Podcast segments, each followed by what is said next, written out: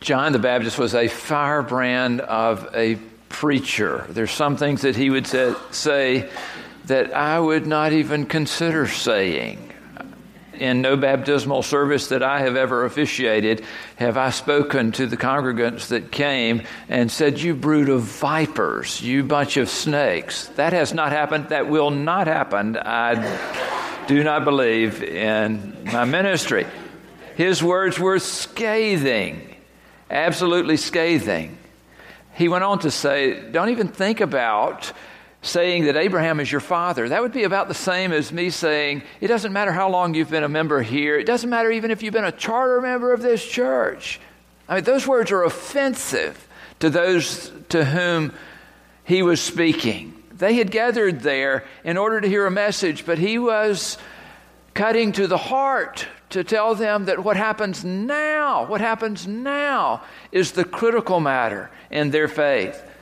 He says the axe is laid at the root of the tree, not just at the stump of the tree, at the root of the tree, to get rid of all of this, to get down to the, the crux of the matter. What then should we do is the question that they raise. And it's interesting because in the Greek, actually, the word for do is the same word that is used earlier when he is speaking to them. When he says produce fruit or bear fruit that shows that you have a changed heart and a changed life. The question that they are using is the very same Greek word. And so perhaps better this question in understanding it would be to say, what then should we produce? What should we bear? That was the question that they were asking because they had already arrived at the point that something had to change in their lives. It is something healthy for a person to go through this kind of self analysis. It is not easy, but it is very healthy for us to examine the nature of the life that we are living Usually, we don't do very well about this on our own. We need the assistance of those around us. Almost like persons that are coming to be a part of recovery programs that absolutely depend on the community around them. Left to themselves, there's no telling what we will do. But with the community around us, we can do things that go beyond what we think might be possible. I remember purchasing an AA book at a thrift store years ago. I still have it because what was so powerful to me was that just inside the front cover and also just inside the back cover of that book were the names and telephone numbers of everybody that was in that recovery group, evidently. With the instruction, you can call me day or night, and they meant it. Day or night, you can call me if you find yourself in trouble. This is the kind of community aspect that is a part of this. Because the crowds were not seeking just an individual connection with John or with God, they were talking as a community. They had come to him as a crowd, they spoke to him as a crowd. What then should we do? This collective pronoun. What should we do? It is not something that we do very well on our own. If we try to think differently, we'll find that we fail.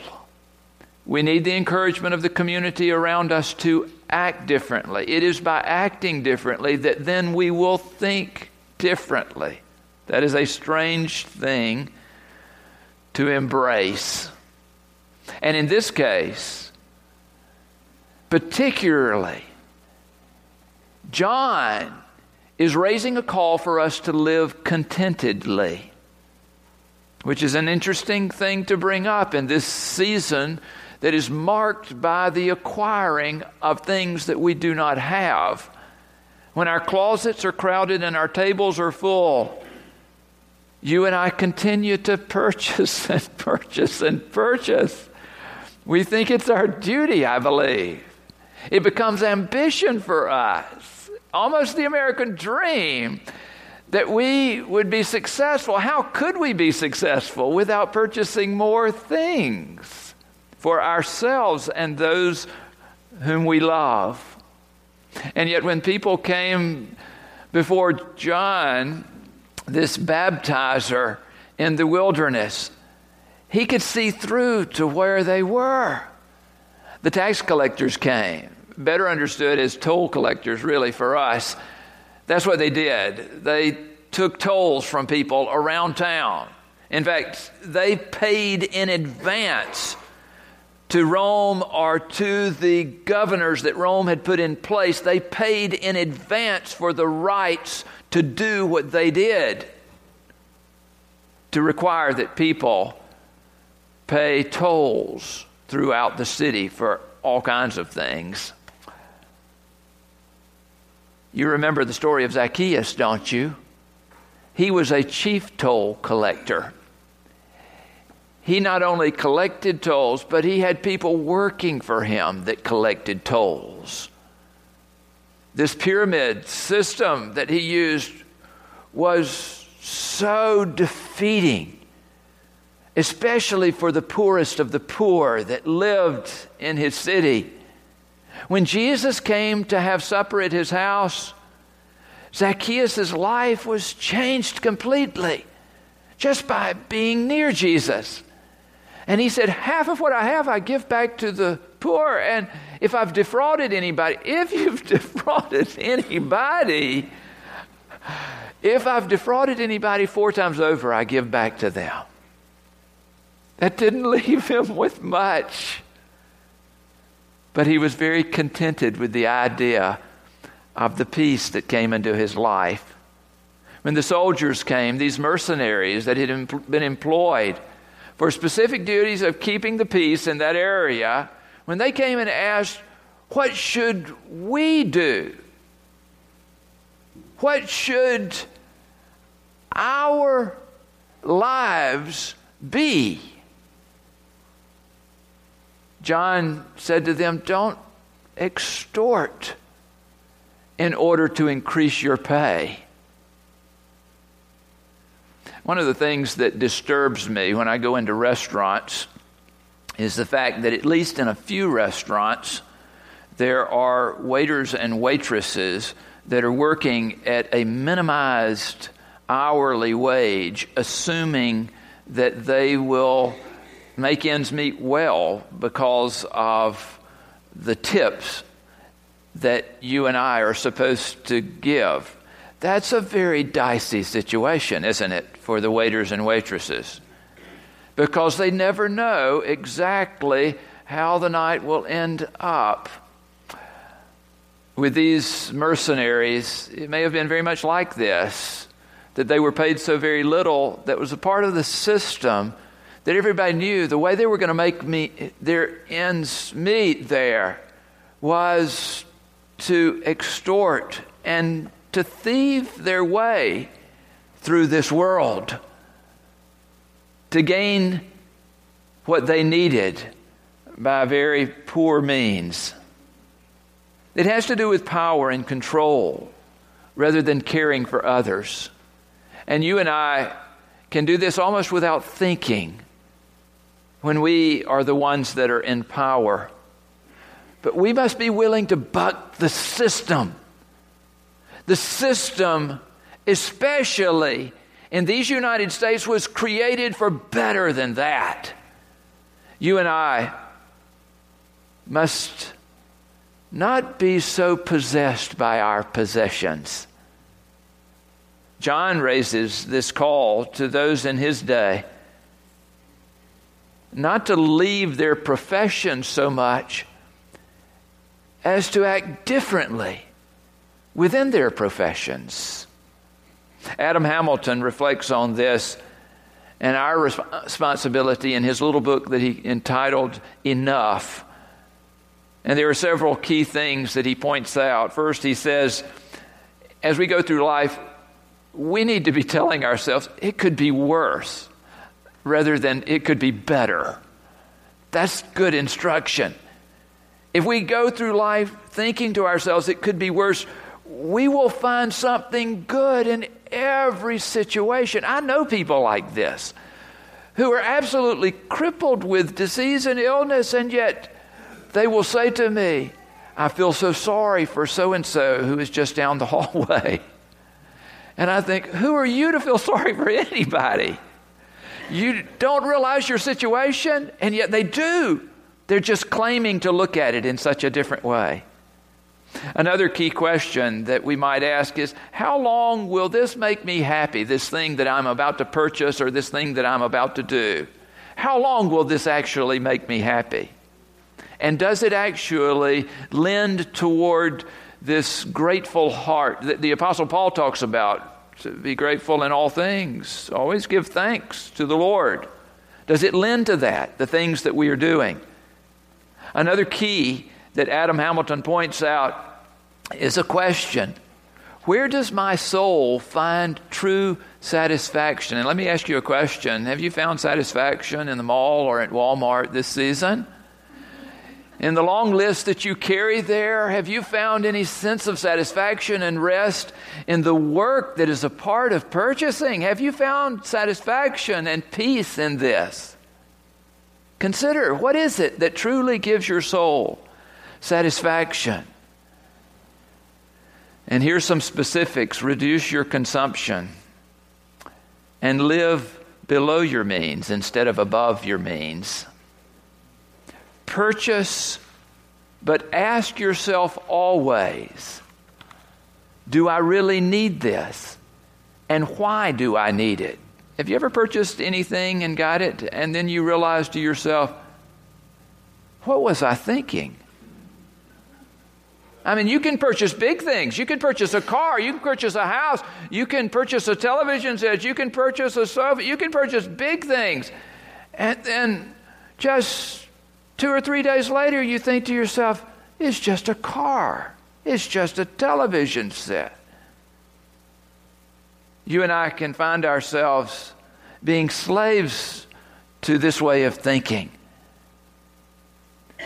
Another step use something up before buying something new. Uh, my wife's mother understands this better than anybody that I know, and it drives me crazy. She has a refrigerator in her kitchen that was a hand me down when she received it, and she refuses to replace it despite how many times I've told her that GE will give her a credit for it.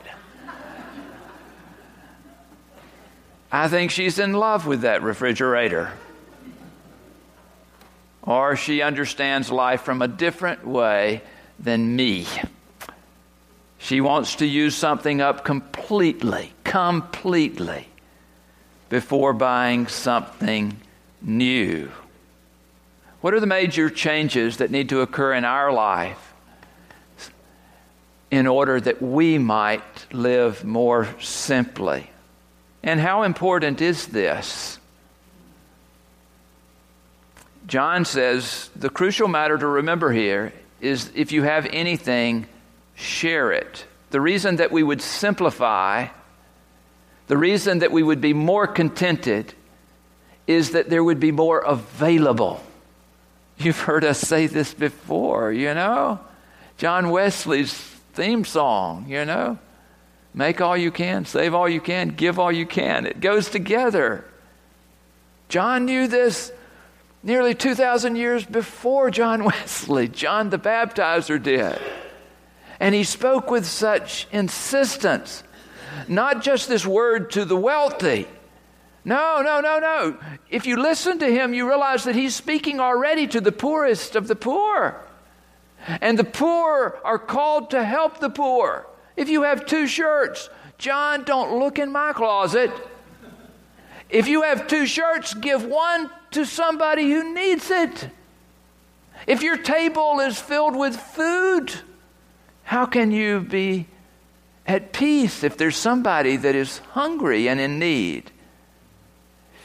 I like what Judith Jones says. John's words show that he views poverty neither as an accident nor as the fault of the poor. In his time, as in ours, the earth produced more than enough goods to feed and clothe everyone. The problem then, as now, is that the resources have been grabbed up by a very small percentage of the population. John called the wealthiest, but also the merely comfortable, that's us, y'all get that, don't you? The merely comfortable to treat their accumulation of goods as directly related to the seriousness of their repentance. And so, this is not going to take more thinking. John has had it with thinking. John wants us to act in order to get ready for Jesus. And it's interesting because Jesus says the same thing. As we come to Jesus' table, this table of gift, this table of offering, we're all invited. And we'll gather together in this place once again to remember his gracious life. Would you turn in your hymnals to page 12?